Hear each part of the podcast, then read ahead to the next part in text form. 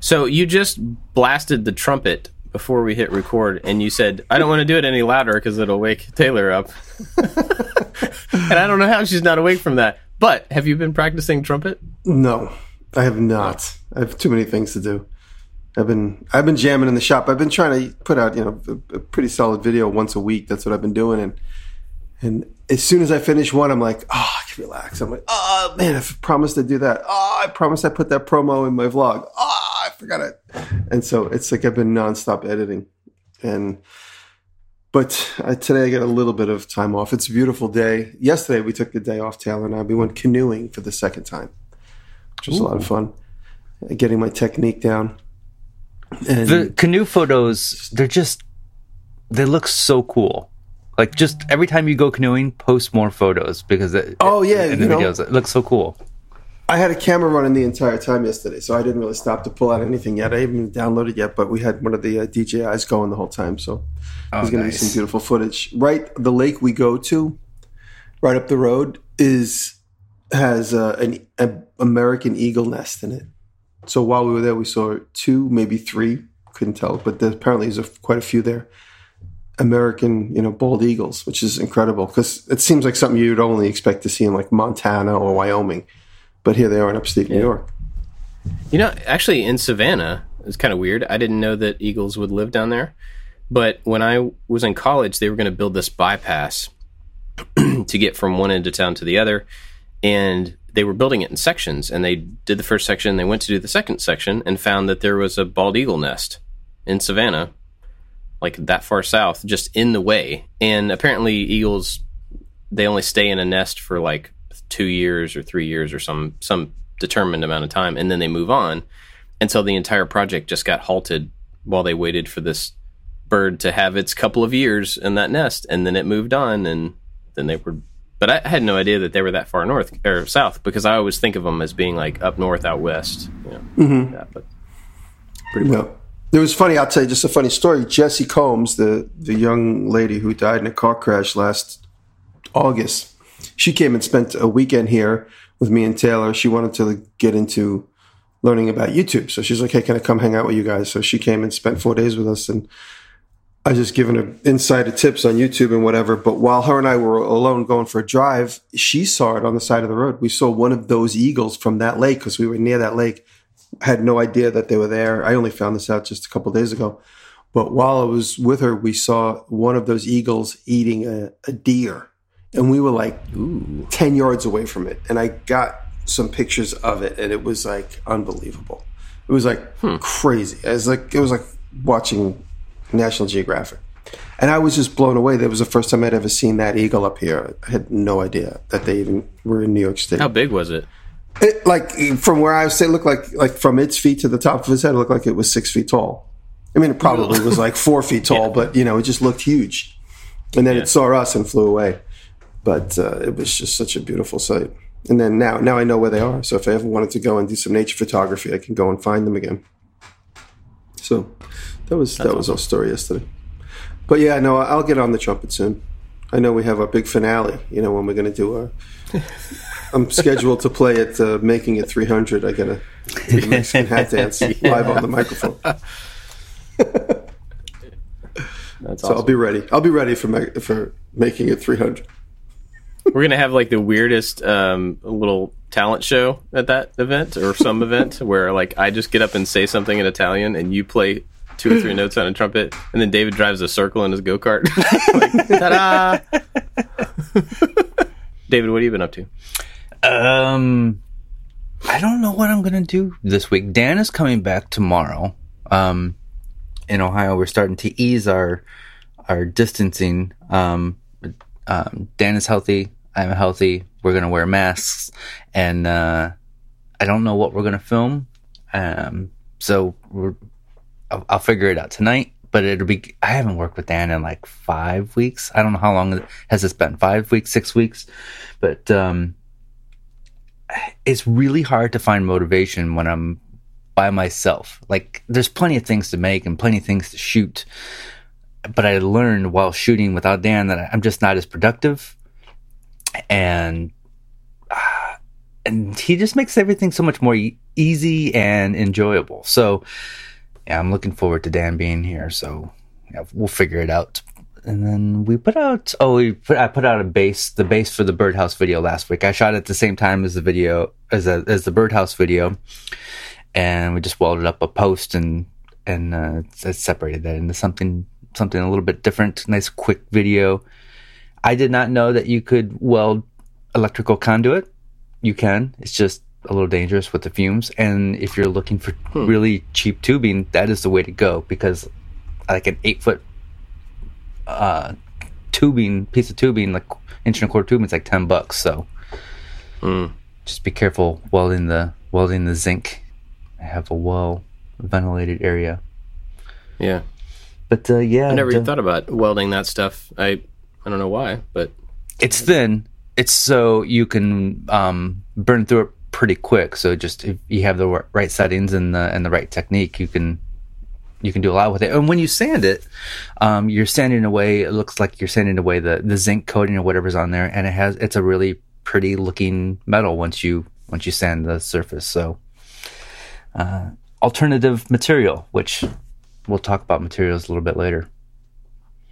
Yeah. I posted a photo of the go kart on Instagram, and that's the go kart that's ready to race.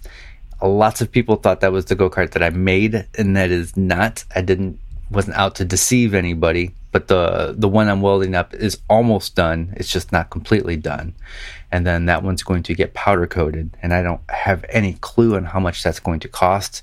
So that might set back the that homemade go kart a little bit a little bit further, but I'm ready to go. My racing go kart, the old one is all painted, it's all fresh. I'm going to work on some on the body panels this week, but I'm ready to go. But we we're not allowed to race yet, which is I'm all for. I'm all for waiting and avoiding crowds and everything. But I'm I'm so ready to go. The, the has there been any indication as to when when racing might come back? So the uh, we're everything is dependent on the uh, orders from the Ohio governor. So right now it looks like we'll be starting in June, and um, it's these events. They're not. They don't bring crowds. There's not crowds of people. It's usually just the people racing and maybe somebody who's helping them out. So, and there's like between, depending on the day in the race, there might be between 25 and 40 carts, usually on the lower end of that. Oh. So it's not like it's not like a group of like 200 people getting together. So I think you know we if everybody's safe and nobody's hugging and shaking hands and and it, it's kind of a you're, you're you're away from other people. So I think we'll be okay, and I think we'll be starting in June. Hmm. That's cool. Yeah. Um, I don't know what I've been up to this week we've been, we're doing a bunch of stuff. I'm like pretty far ahead on videos, which is great, but it makes it weird to think about what I'm doing and what I've what's coming out this week. You know, because it's it's offset by like a month. um, but the the garden beds that I've been talking about for a while, those are coming out this week, and we planted those a couple weeks ago. I made them, and then we had to wait a little while to get soil, and then we had to wait a little while to get plants. Um, because I wasn't confident enough to try starting stuff from seed this year.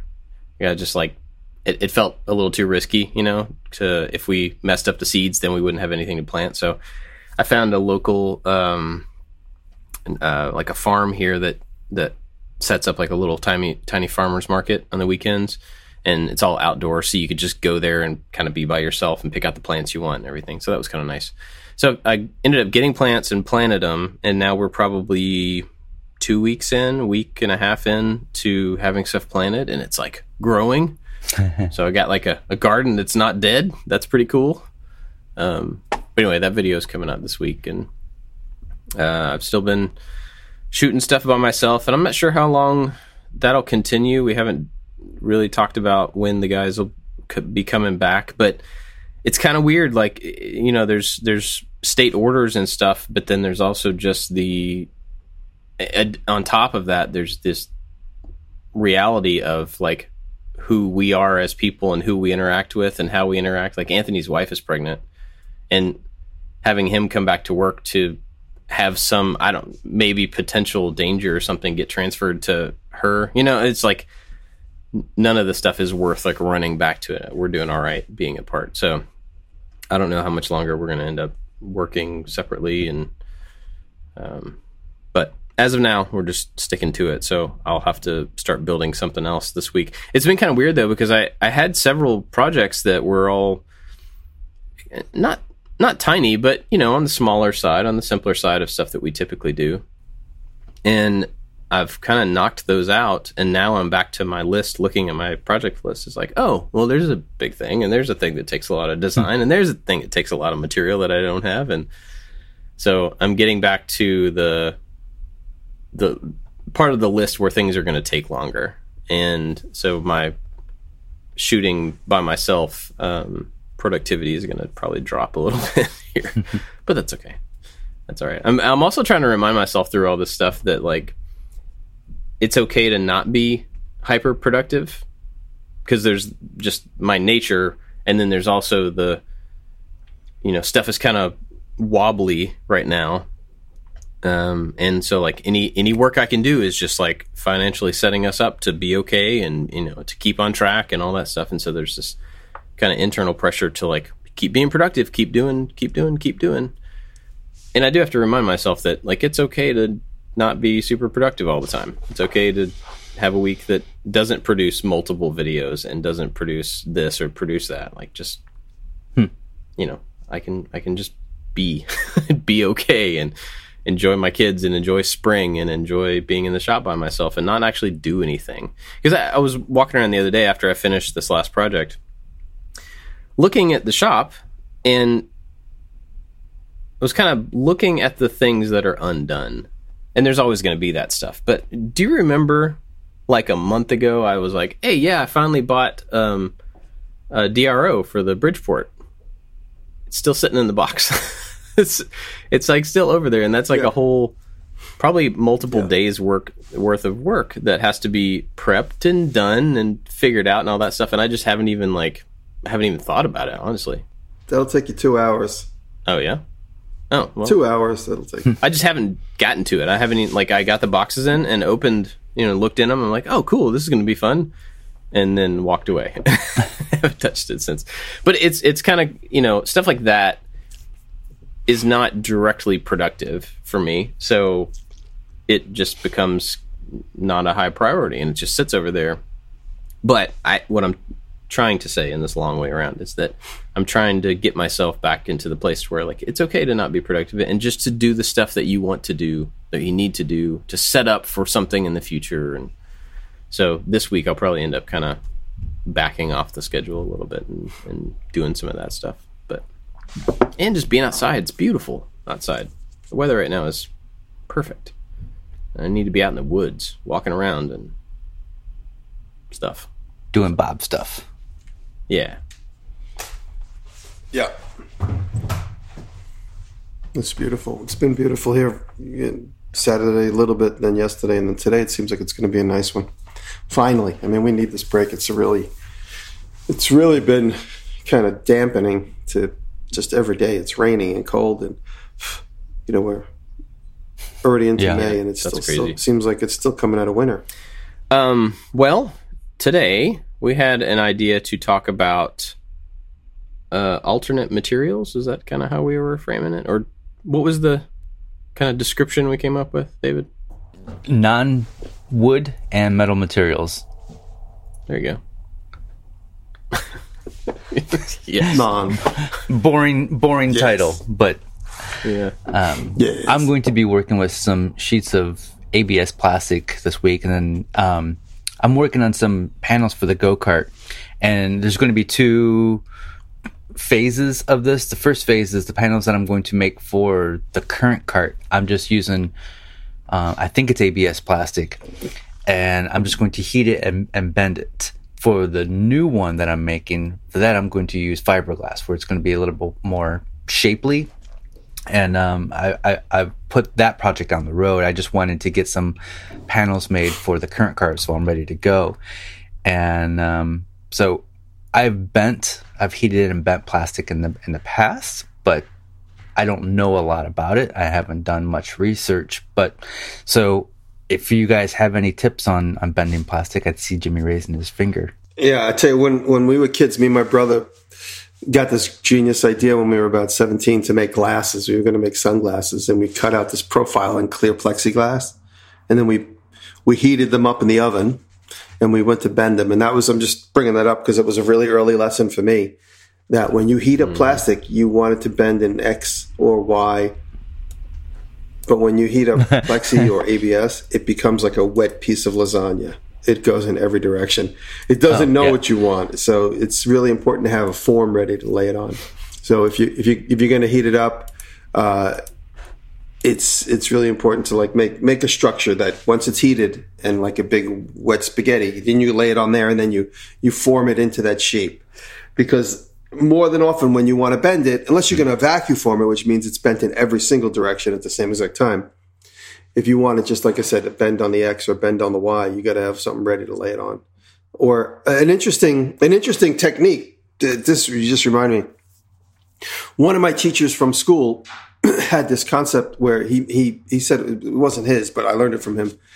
You know the heat sealer oh, yeah. that you you would heat seal uh, a bag with. You know, like you can get them from Uline, and they they click and vibrate. You know, they hum for a second while they get hot, then they cool. If you take a sheet of styrene and lay it on like a like a piece of like 020 or 030 and you lay it on the the heat sealer and you hold it and hmm. you pick it up and you could bend it perfectly on that heat melted line.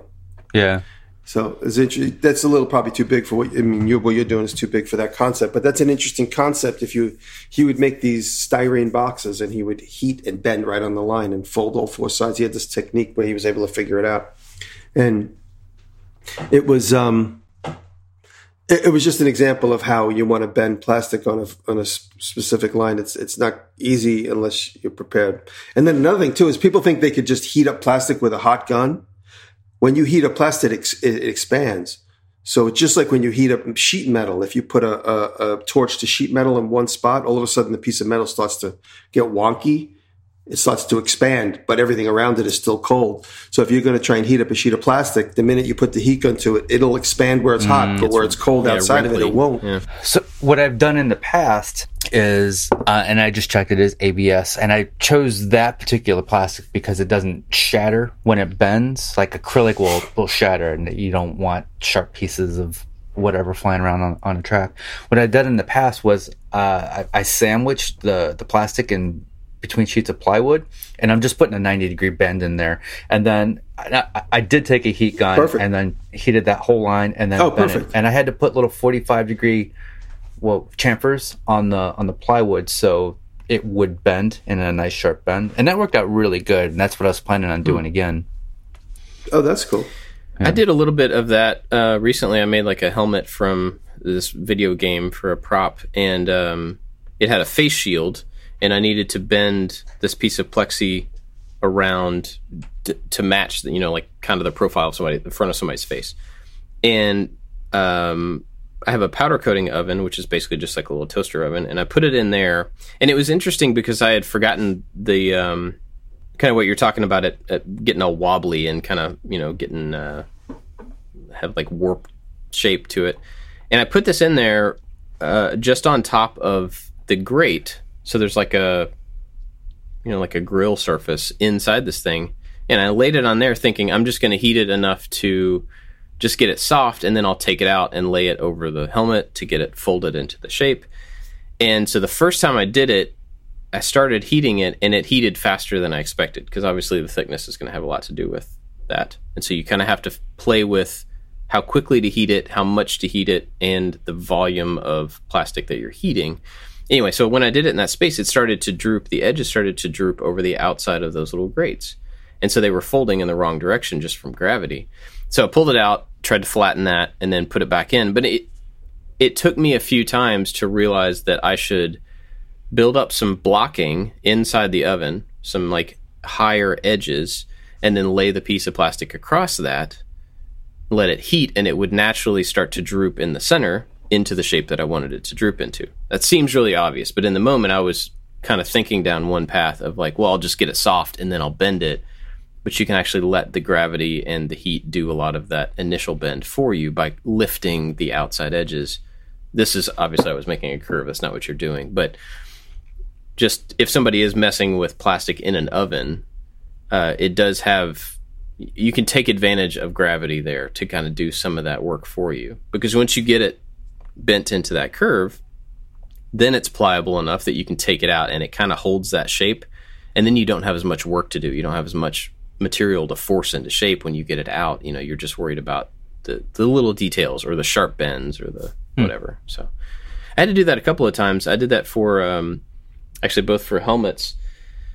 Um, the visor for like the the eyepiece on the inside of one of the stor- the stormtrooper helmets it was weird because it it's only visible this tiny little strip that you see and so you would expect to cut a small strip of it and then bend it into shape and just kind of glue it on the inside. But the surface that it has to attach to on the inside of this helmet is like a compound crazy curve and there's parts that stick out and there's parts that kind of push in like opposite. So it's not it's not a single plane that's like bent so i had to get that piece really really melty and really soft and then pull it out of the oven stick it inside this thing and just push it down. And it, it was kind of weird because like all the planning that had to go into it i had to figure out how to hold the helmet in a way that i could mess with it on the inside and have it not rock around. So i had to build a little pad for it to sit on. I had to figure out how to wear gloves so that i could push on it but not burn my hands but the gloves couldn't be so big that i couldn't like gingerly get it out of the oven and get it into place. And so it was like a practice like okay what do i need for this step and what do i need for this step? Hmm. And then melt the plastic pull it out lay it in there flatten it. And so I, it took me a couple of times to do that process to get all of the shape in the right place.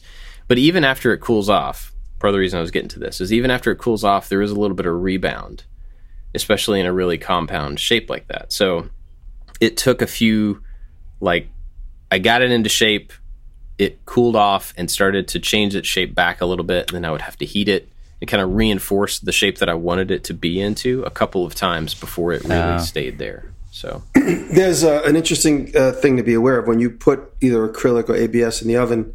If you go just certain past past a certain critical point, you start to get bubbles in it, and that's obviously you're really heating it up. So to avoid that, if you're going to try and bend something that's totally clear, a technique I've seen used is you put it in boiling water or hot water, and uh, you- it's it's like chocolate in a double Just gonna boiler, bring you know, that up. Like, you're not going to burn it. So Yeah. that's something to keep in mind. I was doing some research on bending old vinyl records into various shapes because you see people make bowls out of them, and the technique is to just stick it in a bowl of uh, a pot of boiling water, and that'll soften it up, and then you can form that that vinyl record in any shape you want. That makes a lot of sense. I mean, it's probably a way more even heat than even an oven because there's like air currents and stuff Right. in, ovens and huh, interesting. Um, how thick is the plastic that you're going to be working with? it is, um, I think, a, a 0.125 inches thick. What is that? An eighth? Eighth. Yeah. Yeah. Uh, I got um, sheets of beige plastic, and then I'm going to finally use my vinyl, crafty vinyl cutter. I've, I've had this thing for years, and I've only used it one time, and I've got some colored vinyl that I'm going to cut out the number and, and the design that I'm putting on the side panel, and then I'm going to coat it with a, a few coats of epoxy to protect it. Hmm. That's all. That's all. That's cool. I don't use that vinyl cutter enough. I love that. Oh, man, it's vinyl. awesome. You're talking about the one that like does vectors and stuff. Yeah, yeah, yeah. Yeah, yeah, those things are amazing. I was actually thinking about getting a. I asked uh, Aaron to do some research for me. We're going to try and get like a, a bigger, higher quality one, that, that like a wider mouth. So something I was thinking, and they're cheap too. You know, you can get a really good one for just a few hundred dollars. You know, you're not looking at a thousand. Hmm. maybe even cheaper than that. Um, so yeah, Yeah, I ended up using mine a lot more than I thought. I was kind of expecting I would just make stickers out of it, like labels for th- not labels, but like embellishments for things. I ended up using it for uh, making masks more than anything else. Being able to cut out a mask for text, because once you have that vinyl mask and you put it on something, I mean, you can You can Yeah. like, sandblast over it. You can use glass etching solution. You can use it as a paint mask. You know, there's like a million ways to use that. Um, I've done it for that. Used it a lot for um, adding just stickers to things around the house. Like I'll cut out the kids' names on, you know, in some fun font and just like stick it on something, and that's theirs, and they they like that. And so it's uh, handy stuff. Oh, and the so when you you've probably used this before, David, but just in case, um, when you make a sticker on that, when you cut it out and you want to transfer, make a transfer sticker to where it's like just the the cutout shape and not the block around it or whatever, you use a masking tape, this uh, kind of masking paper. And so you cut out your vinyl shape, you peel away, do the weeding, you take away the stuff that you don't want to have as part of your sticker, and then you cut a piece of this masking tape and you lay on top of it. Then when you peel that away, it takes the vinyl with it. Then you stick that onto the glass or whatever you want to you put it on, and then you pull the masking tape away again, and it leaves the vinyl positioned where you want it to. So if you have tiny little pieces in your vinyl cut or whatever, they all are moved at the Stays same where time. they. There's also clear transfer tape too, so you can actually Yeah, see where, th- where you're going. Yeah. That's where I was actually getting to because I started. Re- uh, I it's hard to see through the stuff to get it lined up, especially if you're doing like multiple layers and they have the clear stuff. excuse me, that has a grid. Uh, the stuff I got anyway has a grid built into it, and that can be really handy for getting lined up. Yeah, if you use the grid, you got to make sure you line it up on when you Yeah. line it down. Yeah. So I got some of the clear stuff to use for the vinyl cutter, but then I also was looking at um, the regular masking tape. It's not masking tape. I don't know what they call it. I guess it's masking paper or whatever. Transfer, transfer tape. Transfer. That's that's the word I was looking for. So I was looking at that stuff, and on the laser recently, I was looking for a cheaper way to buy material to cut in a laser. So I've been buying the material from Glowforge, which is oh, it's good material, but it's kind of expensive. And so I ended up looking on Amazon and found this like pack of, um, gosh, I think it's birch, eighth inch birch plywood, and it's like half the cost of getting the pre-finished stuff from Glowforge. And so as a as a cheap way to like do tests, man, do tests and you know, things on the laser, I bought this box of fifty of these pieces, mm-hmm. super cheap, but they don't have masking tape on them. To like when you cut something on the laser, you end up with the burning, and if you put masking tape down, you can peel the burning off with the masking tape. So I started looking for transfer tape, ran into a transfer tape that's a 12 inch roll that works for the laser stuff and works for vinyl cutters. I need that. And it Oh, that's was cool. Yeah, and it was like I don't know, 20 bucks for like a 100 foot roll of this 12 inch wide I transfer tape. yeah, I'll send you a link to it. All right. But so now I have this big roll of huge roll of tape coming, and it's like uh, it's a light tack, so it's not super sticky. It's intentionally made for those two things so that it won't stick super hard. So it's gonna it's gonna take a little extra time if to test something in the laser because I'll have to take a piece of wood. If the burn marks matter, I'll have to put down the tape over it, you know, and cut it to size and stuff. But um, I- it was kind of interesting just to find one thing that could do both of those jobs cheaper than the specific item for those jobs is.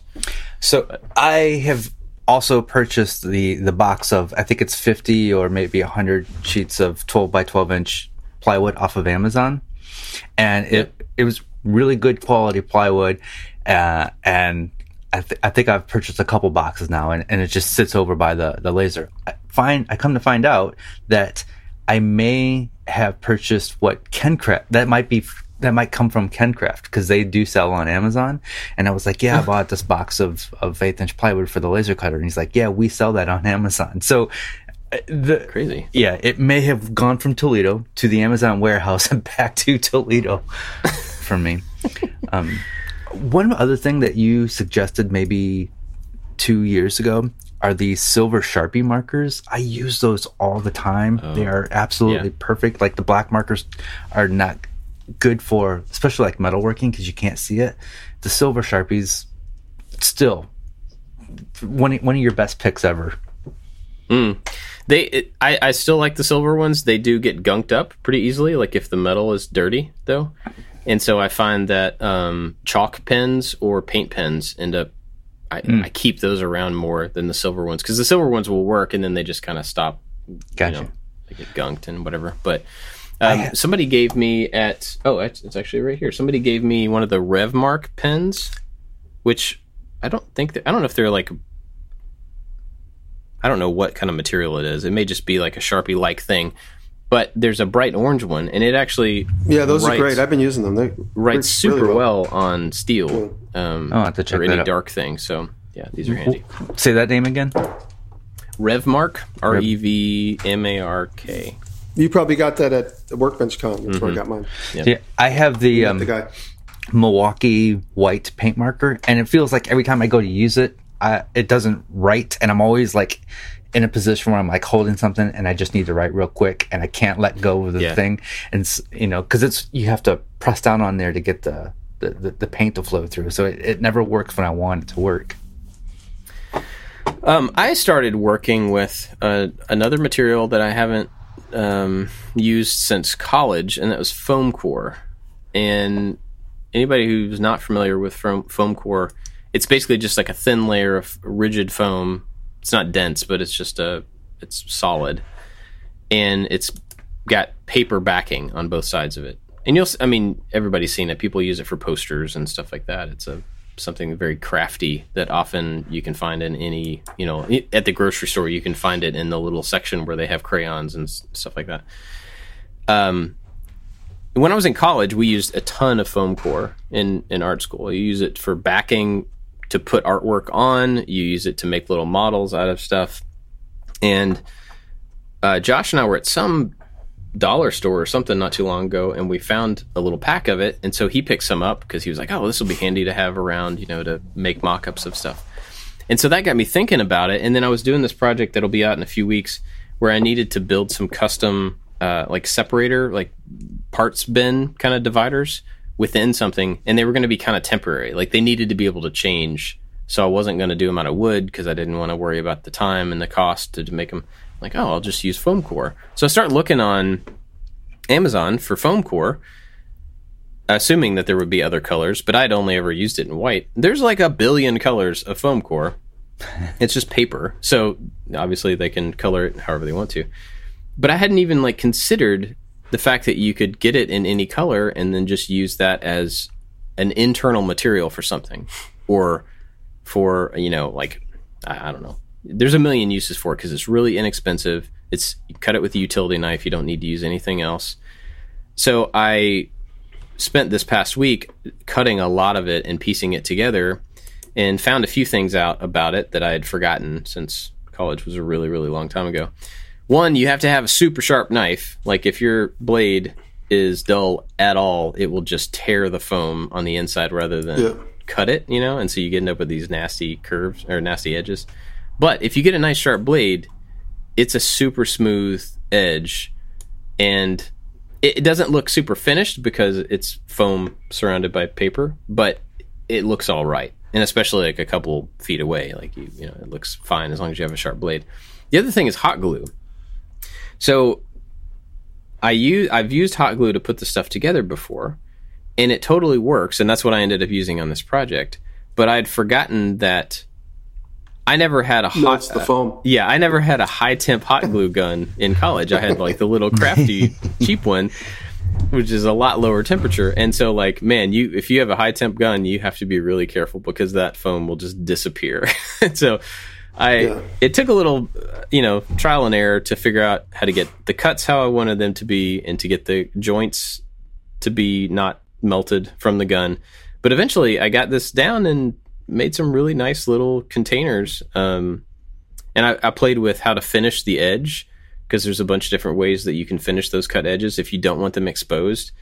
Uh, some people who make um, model airplanes with the stuff will take an iron. They have these little tiny irons, and they will roll it over the cut edge, and it melts the plastic or melts the foam on the inside and rolls the paper over it. And so you end up with kind of a bullnose, kind of rounded edge. But and I played with it, and I guess you could get really good at it, but it's very difficult to get it to be even and get it to really close up like you wanted it to, like I wanted it to. Um, so you can do that to finish the edge. Uh, you can seal it with hot glue or something like that, which doesn't look as good, but it does protect the edge from being beat up as much. I ended up the the test that I like the most, and I didn't do this in the project, but I just took a piece of gaff tape and cut it down, which is like a kind of a paper papery tape that's really sticky and useful in a lot of things. And I cut down a strip that was a little bit wider, maybe three times as wide as the board itself, and then laid it down over the cut edge and just wrapped the edge. And so I did black gaff tape on black foam core, and it's not perfect. You can see it up close, but again, from like a foot or two feet away, it looks like a perfectly black finished edge. And so this, I got this box of 12 by 24 pieces. I think that's what it was, 18 by 24, something like that. And I got a package of, gosh, I'm going to say 15 of them. Hang on, now I got to look it up because I don't want to lie. They were not expensive at all. Um, and 13 cents. it was more than that, but it wasn't very much. Anyway, I'll I'll try to Eight find the, the cost just so everybody knows how much they were. And wait, wait, it's right. Wait, it's Oh, right here. It's it- a pack of 15, 20 inches by 30 inches, bigger than I thought. And it was $45. 15 of these boards, and they're 3 16ths thick. So they come in all different sizes, all different colors, and stuff like that. But especially if you're looking for um, like a, a really inexpensive material, you don't have to have any tools to other than a knife. Uh, it's a pretty good one to check out. About a year ago, I did a video of the foam core, and I made a. I, I veneered the whole thing with wood veneer, so it looks like this remember. little wooden box, all done with a utility knife. I really thought, like, this was the video that was going to go viral. Like, make this wooden box with only a utility knife. Um, whenever you think that, that it never happens, but uh, and it it came out really good. I hold my little leather supplies in there. It it doesn't feel like a wood box because it's super light, but when you look at it, it it looks perfectly fine. So there's there's another way of of finishing the the foam core is just get some veneer or even glue some fabric on there. You could you know cut some sheets of leather or fabric and co- veneer it that way too. Some foam core techniques that I used to use. Uh, I worked at a prop shop when we, we would make props for parties, so they were all disposable props that we just use for a weekend party. But uh, interesting techniques that we would employ. I actually have used it also for prototyping some toy stuff when I'm just doing like breadboard modeling. When you put a slice in foam core or even cardboard, a lot of people make the assumption you bend away from the slice to make a corner. But in fact, if you slice it and then bend to the slice, you end up with a really nice finished round corner with paper around it. It works the same thing on on corrugated board too, where if you put a little razor slice in it and you bend to the razor slice, it, it forces the material to soften right there and you get a nice crisp bend. So there's a technique. But working with foam core and, and again, even corrugated board with sewing pins, you could just use a PVA glue or, or an Elmer's glue that would dry white or clear rather and build up something with that and then use pins because the hot glue will certainly become frustrating because you're waiting for things to, to cure and the, your, your core is starting to deteriorate. That, and then that was when I talked about the technique over, over years where you just use a can of compressed air and hold it upside down and the, the freon will immediately freeze the, the glue joint. But I really do utilize just regular wood glue and paper or wood glue and cardboard a lot. And you'd be surprised how fast you could move through a project. It seems like you'd have to let it dry for a really long time. But when you glue a paper product, well, it, it, it, because foam core, it has that foam inside and it doesn't really absorb the water. It does take a little bit longer. But when you're using cardboard and corrugated, the moisture in the glue gets absorbed quickly and you end up with a, with a quicker joint than you would assume. Yeah, I I actually did some tests with PVA, thinking because I saw somebody else talk about that, and it was just going to take too much time for the amount of it that I had to do, and so the hot glue was kind of a Oh, sure. more of a quick thing, even though it wasn't ideal. And a, another another good couple of materials to consider too if you're going to use board like that. Did you guys ever play with Gator board? Do you know what Gator board is? It's like foam core, but like on steroids. You can get Gator board up to two inches thick. It's foam core. Uh, It's in a sense it's foam core, but the the the skin on either side is no longer paper. It's kind of like a mica. It's kind of weird, but the inside is a dense foam. And Gator board is fantastic. You could really make cool. Th- it's great for CNCing. It's amazing for CNC. It's really mostly used in the display business, but it's great to have around. And then there's um, and fairly cheap. yeah, I mean, you can get like a four by eight sheet. It depends on how thick it is, but you know, it could run into the hundreds of dollars the thicker you get. But it's great stuff for an interior sign job. Um, and then what, what what else is there?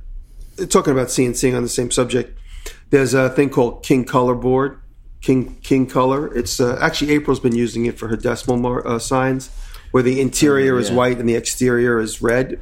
That's no, that's not foam core though. That's completely uh, polypropylene material. It's meant to last forever, and it's it, it's you see now a lot of like signs in public parks are made out of it, where it's green and then they CNC through that surface into the white, and so you have like a bright letter shows through. That's King Color board. That's a different board than the foam core and the Gator board altogether. There was another material I was going to mention. I can't remember what it was. Oh, there's Corian. Have you guys ever played with Corian? CNC and Corian? I've seen you do it, so- but I've never. It's I've so never beautiful. it. It's it's great. It's like it, it's got no grain to it. You could heat it, you could bend it, and you could. it- It's it's amazing, and you could buy it on eBay. You could buy like one foot squares of it on eBay. I used it for a couple of kitchen jobs, and they're super expensive. Like a four by. It doesn't come in four by eight sheets. It comes in thirty two by twelve feet, quarter inch or half inch, and it, it could be as much as thousand dollars a sheet because you know what it's used for. Depends on the color you pick and we were using we were using this color that was translucent because we were shining light through it. It was really beautiful. I still have scraps of it laying around but corian is great and buy it in small scraps. Uh, like a corian shop never throws away the pieces because you can patch a table or add a piece to it and the corian glue that comes with it that you'd have to buy separate is the exact color of it. So you could make up any shape and glue it together with this really, it's really toxic, this glue. It's a, an epoxy comes in like a mixed tip thing. And when it cures, it's exactly the same color. You buy the, that particular color code and you buy the color coded glue. And No seams. it's uh, amazing. No seams whatsoever. In fact, I told this story a couple times. We had a, I made a Corian cabinet that when I did one of these jobs, and we couldn't figure out how to get it into the apartment because the architects didn't think about it. They just gave me the specs. I built it. Then I went to the site and I'm like, the cabinet's not going to fit in the building. It doesn't fit through the front door. It won't fit in the elevator. It won't fit up the stairs. And uh, we were actually going to rent a crane to pick it up to put it into the third floor apartment. And it just occurred to me, I'm like, it's made out of Corian. Let me just cut it in half. I cut the cabinet in half with a handsaw. we brought it we brought it into the space and I glued it right back together. Right on the seam with the glue. We let it cure for about five hours. I came back the next day and me and Dave Welder, we sanded the seam completely away. I cut it in a very inconspicuous spot. I didn't cut it like right at the eye line. We took the door off, so I cut it through the cabinet itself, not necessarily through the door. And um, it worked perfect. So, but for CNCing, I don't know how Corian lasers. I don't know if it even does laser. I'd be, I could experiment with the piece I have. I've never tried that, but I did use cast acrylic. My buddy owns a my buddy owns a, a, a door store. He makes he manufactures doors for hotels and stuff, a door factory, and he buys ten foot sheets of acrylic, and he buys this stuff that's like thirty dollars a square foot. This like cast acrylic. It's it's not regular acrylic that you might get from a Home Depot. It's cast, so it in its way it feels a little bit like Corian, and when you laser etch it, the the the the net result there's no burn. It's just powder. So you laser etch and then you pick it up and you blow it off and you have a nice deep beautiful no burn like etching. I did a couple years ago i did this thing for the guys at uh depeche mode and I, I laser etched the cube with all their it was kind of a hokey video. I was when i was making gifts for the green room at the brooklyn auditorium and they're like depeche mode's coming what can we do? And i'm like i, I don't know i came up with this hokey lamp idea where like their main lyrics were etched into like all sides of this cube. And but that was that material that i used. So you can look up the uh depeche mode cube and you can see that that stuff in in use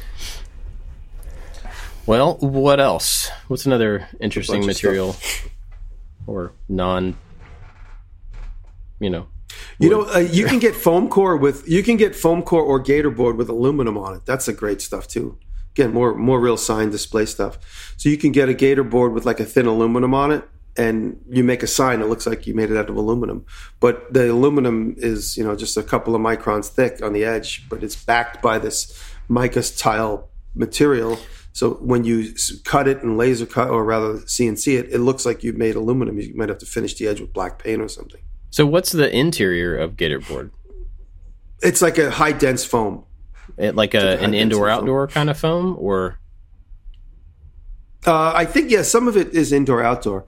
There's this other stuff. I wish I could. Uh, Aaron just had a, a bunch of uh, pieces of it that he saved. He got it from the factory. I wish I could remember the name of this stuff, but it's like, it's again, it's for CNCing or machining, and it comes in various densities. And it's almost like the best way to describe it. If you guys have ever used Bondo auto body filler, it's like a chunk of auto body filler that's already obviously you get it cured in like a, a chunk, and it comes in various densities. I wish I could remember that. It's like polyurethane polyurethane block. I know. You, I can't go on my computer while I'm on the internet because it always interferes with my call recorder. But um, if you could look up a polyurethane chunk, Google polyurethane chunk. I, all caps on the chunk. I'm just imagining somebody like, okay, we have this new product. What are we going to call it? I don't know. Polyurethane chunk? Yeah, sounds good. Let's do it. um, Dan and I were talking a while ago, PU, different densities. and we and he thinks that uh, concrete is probably the most per pound the most cost effective material that you can get. Because you can get like a 50 pound bag for whatever it is five six bucks. You can't get can you get any other material for that cheap? Because i mean mm. even your cheapest piece of plywood is going to be 30 bucks or whatever. So Yeah.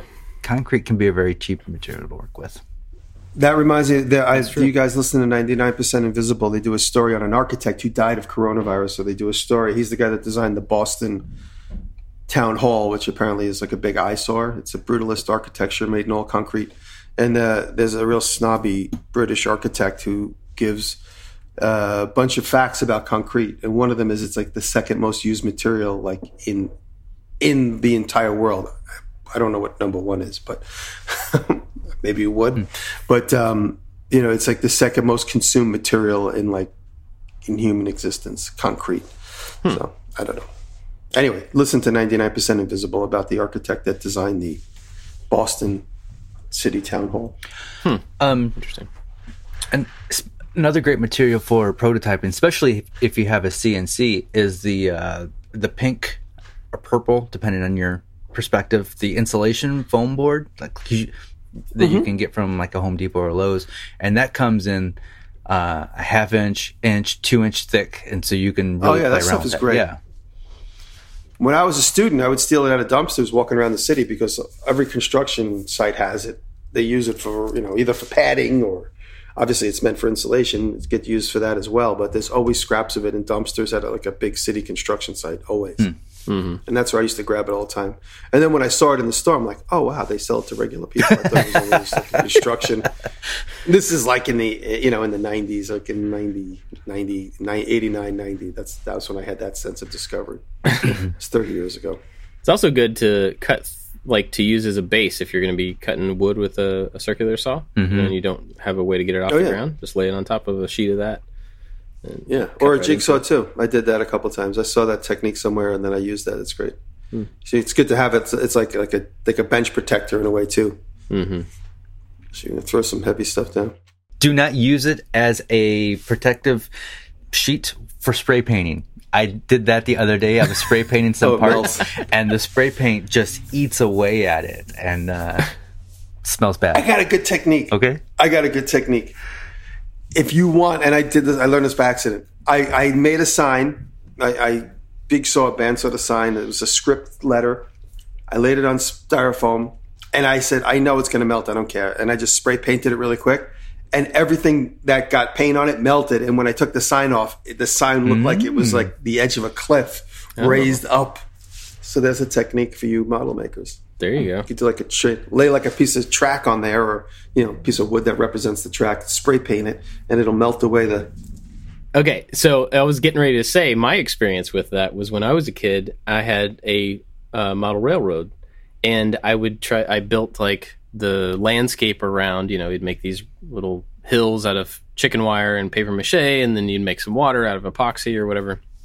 And I tried to cut these little rocks, the boulders, out of styrofoam with a utility knife and then paint them gray. As soon as I painted them, they just disappeared because they got eaten up by the paint. but the thing that you just said would be awesome if you had a model railroad because you could actually lay out a mask where you wanted a raised track to be on a big th- Yeah. thick piece of foam and then spray it and then you'd have like a raised Please do this outside track berm. Yeah. Oh man, that'd be cool. Yeah, Please do this outside. Yeah, yeah, yeah. I used to take the uh, Testors model glue when I was a kid. I used to put a lot models together quite a bit, and I had Testors model glue, and I would just write my name into like styrofoam packaging and just watch it eat away. At that. And that's probably why my brain doesn't work correctly these days. Is from my childhood. the Testors. Mm. I remember as a kid those Testor paints, grabbing the bottle with a pair of vise grips and grabbing the cap with a pair of vise grips and going, Yeah. and then the bottle just disintegrates in broken glass. Well, um, any other materials come to mind that are out of the norm that you use or have used? I use I use cardboard all the time. For like today, I'm going to make the floors for the old Cadillac, and I'm going to go out there with some big broad pieces of cardboard and uh, probably some masking tape and lay out the panels that I need to cut out of cardboard. So there's a lot of non-traditional materials you use for means to an end. Traditional materials. There's some famous chairs made out of cardboard, just a whole bunch of, of layers of Oh yeah, yeah. together. I've seen yeah. them at the Museum of Modern Art. yeah. Uh, I did. Uh, I made the the folding bench was my my most recent video I posted this weekend. We didn't talk about And- that. oh, you can talk about That it. bench is so haven't cool. watched But I made the prototype. I made the very first prototype. It's all on my Instagram stories and my flashbacks. I made the very first prototype out of a, a, ha- a wire hanger and a piece of cardboard that I hot glued together. And I just was, I just wanted to understand the mechanism. And one of my European fans, uh, this morning, we went back and forth on. He said, he goes, this is just a rendition of something that already exists. He goes, I really wanted to see the DiResta version of it. He was being complimentary. And I was like, he goes, this is exactly the same one online. And I was like, could you please show it to me? Because I've searched, I can't find it. And sure as, sure enough, I was going to say sure as SH. sure, sure enough, he sent me a link to some company that manufactures one in kind of bent metal steel, but it looks like I saw that and then designed mine. Hmm. The end of the day, it's about making things your own anyway. So I, I put in the description, this is not my invention. I don't know who did invent it, but I'm making my own version of it. But I started looking, my, my research started with a wooden prototype one or a wooden one made out of two by fours. It looks just very clumsy and clunky. And they're all over the internet. They've been around for the last six or seven years. I've been seeing them. And so when Lincoln came to me and said, let's do a spring summer thing, maybe a garden bench. And I thought of, oh, why don't we do one that folds? I haven't seen that one made in metal. And I Googled it and I only see the ones that kind of flip back where like it's the seat just kind of, it's like it's metal surrounding wood, but the, the back of the seat where your back would go like flips forward and then you turn your, your legs around and sit into the seat. I don't know if you know what I'm talking about. then two of those together make a picnic table. Hmm. That's the only one I could find. But anyway, it's it's he. I asked him in the description to provide a link, and he did. So you'll see that if anybody goes in searching for it. It's in the comments section. But yeah, that was a fun build, uh, and it was quick. It only took me three days to make that. I started last Wednesday. I finished on Friday afternoon. It's a fun one. But the prototyping process was fun because I was I just started with bent wire, hot glue, and just some cardboard that was you know just sitting around in the garbage, and it was really just to get an understanding of what was going on. Because when I see those, I'm like, oh, those pivot points all look complicated, and uh, so that was why I had to make my own. And then I made a laser cut version of it, and then I made a, a giant CNC version of it, really just the profile. Because once the profile works, and then you know, in reality, we just extrude it not not on fusion, but in reality, I extrude it and just make two sides of it, make a mirrored image of it, and connect them. Cool. Yeah, I haven't watched that one yet, but it's in my list for sure. Well, uh, let me go ahead and thank our Patreon supporters who are awesome and uh, help us out a whole lot.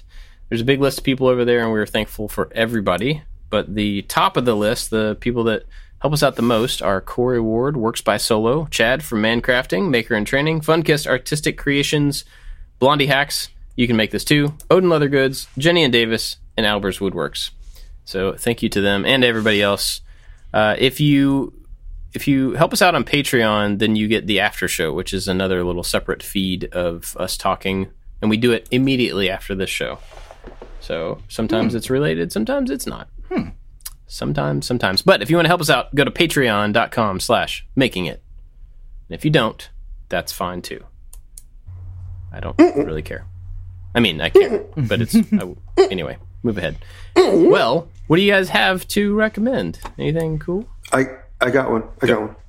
So if you guys don't know uh, Moonshine Metalworks, my friend Steve, Steve has come and stayed with me a few times. He's on Fools with Tools podcast with Brett, Brett, Brett McAfee. Um, Steve and the guy he works for, Alex Pohl.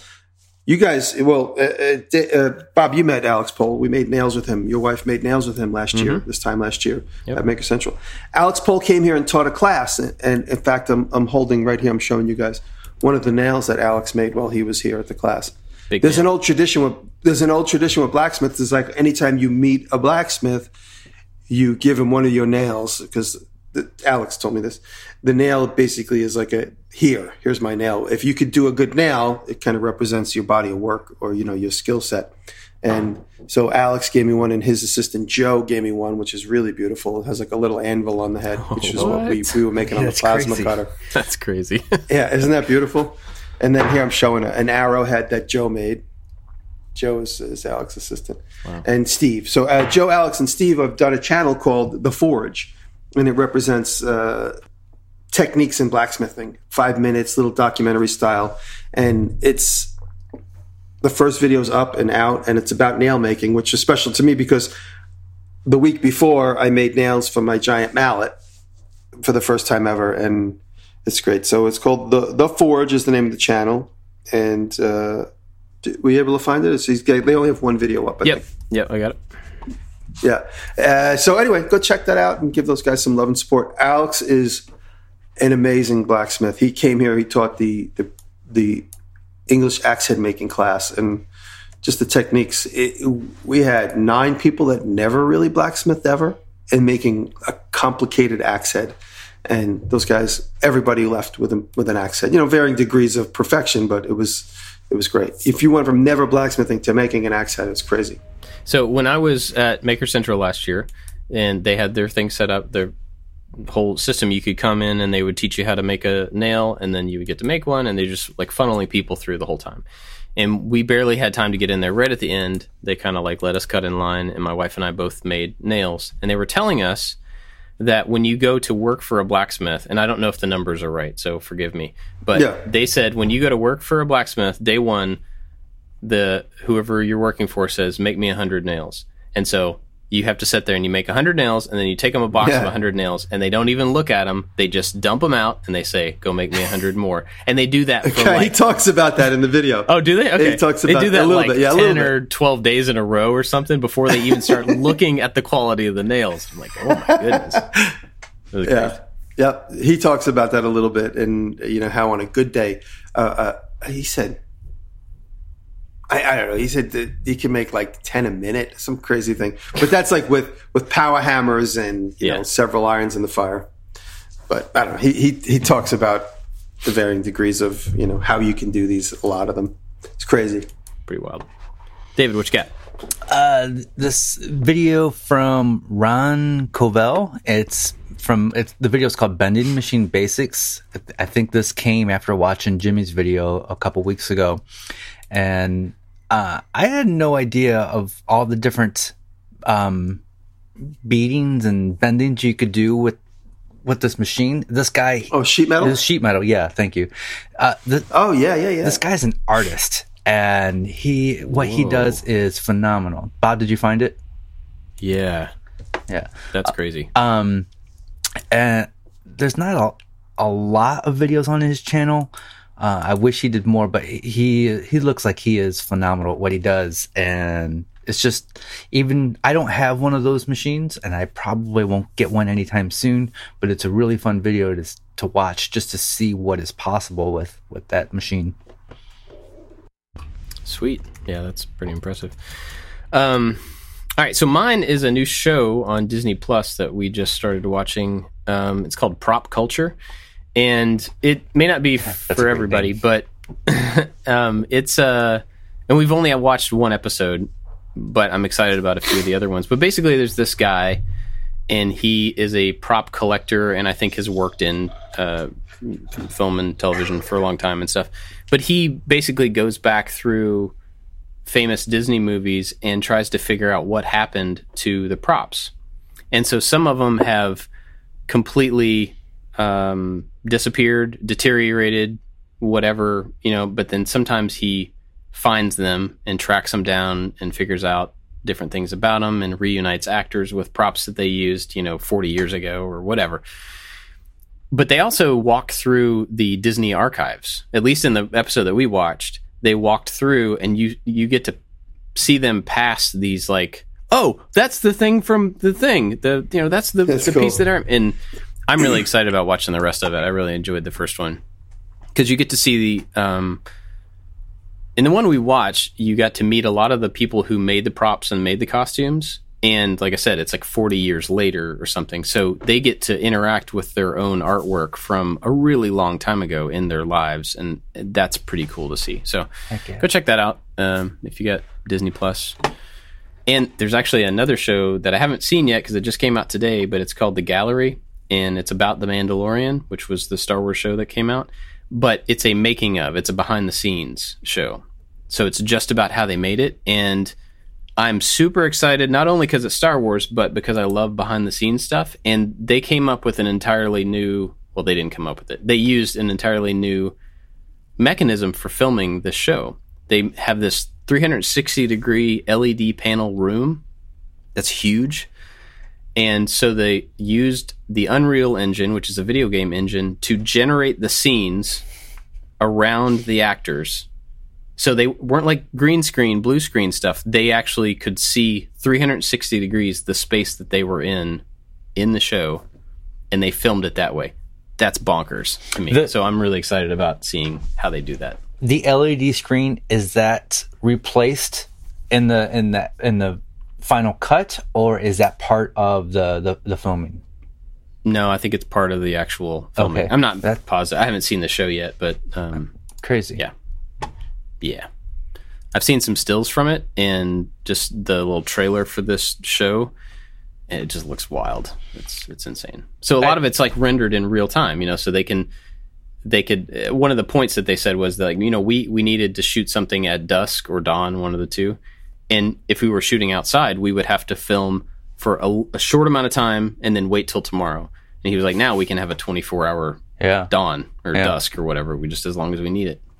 crazy. I, I learned something recently. I mean, it's probably common knowledge, but it's not it's something I've never even thought about. But like movies for for decades, like you see people driving in cars, is it's a projection on the background. It's not uh, it's not like a in a lot of cases it's not a green screen it's a projection where there's just a screen and the uh, the film projector is on the other side of the screen so you're actually seeing it, it come through and it kind of gives a more realistic type of of, of feel does mm. that does that make sense and then yeah. people will be moving lights um across the car so it looks like there's reflections in the glass and, and everything. I don't know. I've I've just seen yeah. recreations of, of car scenes and it looks really, really cool and had no idea it was done that way. See, that's interesting because it, right there, like uh, the people who are driving the car, they're moving lights to affect the actors, right? So that yeah. the, their shadows and their highlights are changing. There's a scene in The Mandalorian. I know you guys aren't into the show and into Star Wars and stuff, but it is a beautifully shot, really incredible show uh, like just the mechanics of it. And there, he has his helmet is this this reflective metal. It's not chrome, but it's you know you can see reflection in his helmet. And so if you were filming that in any other situation, every single thing mm. in the studio would be reflected in his helmet. But there's a scene in one of the shots where he's walking through a canyon, and so he has walls on both sides, and you can see the sky above him reflected in his helmet, and he's about to be attacked, and so you see this little reflection of a guy jump across the canyon above him and you see the guy reflected in his helmet. And that's the only indication that something bad is about to happen. And it's awesome. And then to come to realize that all they did was project that on the ceiling and his helmet naturally reflected that projection from i'm like oh like, these people totally know what they're doing and it's genius. Anyway i love this type of stuff. Like uh, coming up with really creative ways to make something like that absolutely believable it, it gets me really excited. So i'm gonna go watch that show today. Um, but that's that's what i got. You guys got anything else for this week? Cool. All right well thanks Oh, for you know listening? Just one thing. Uh, uh, one thing. And I talked about it before. Just one more recommendation. Go check out the Sampson Boat Company where Leo Sampson is rebuilding this old boat. Does anybody watch this? He's on episode 72. Started three years ago. Leo Sampson Boat Company. He's rebuilding this boat. And like for the first like 20 episodes, it was like, you really going to rebuild this boat? And now he's like, he, he's not, he's not past the middle, but he's like well on his way.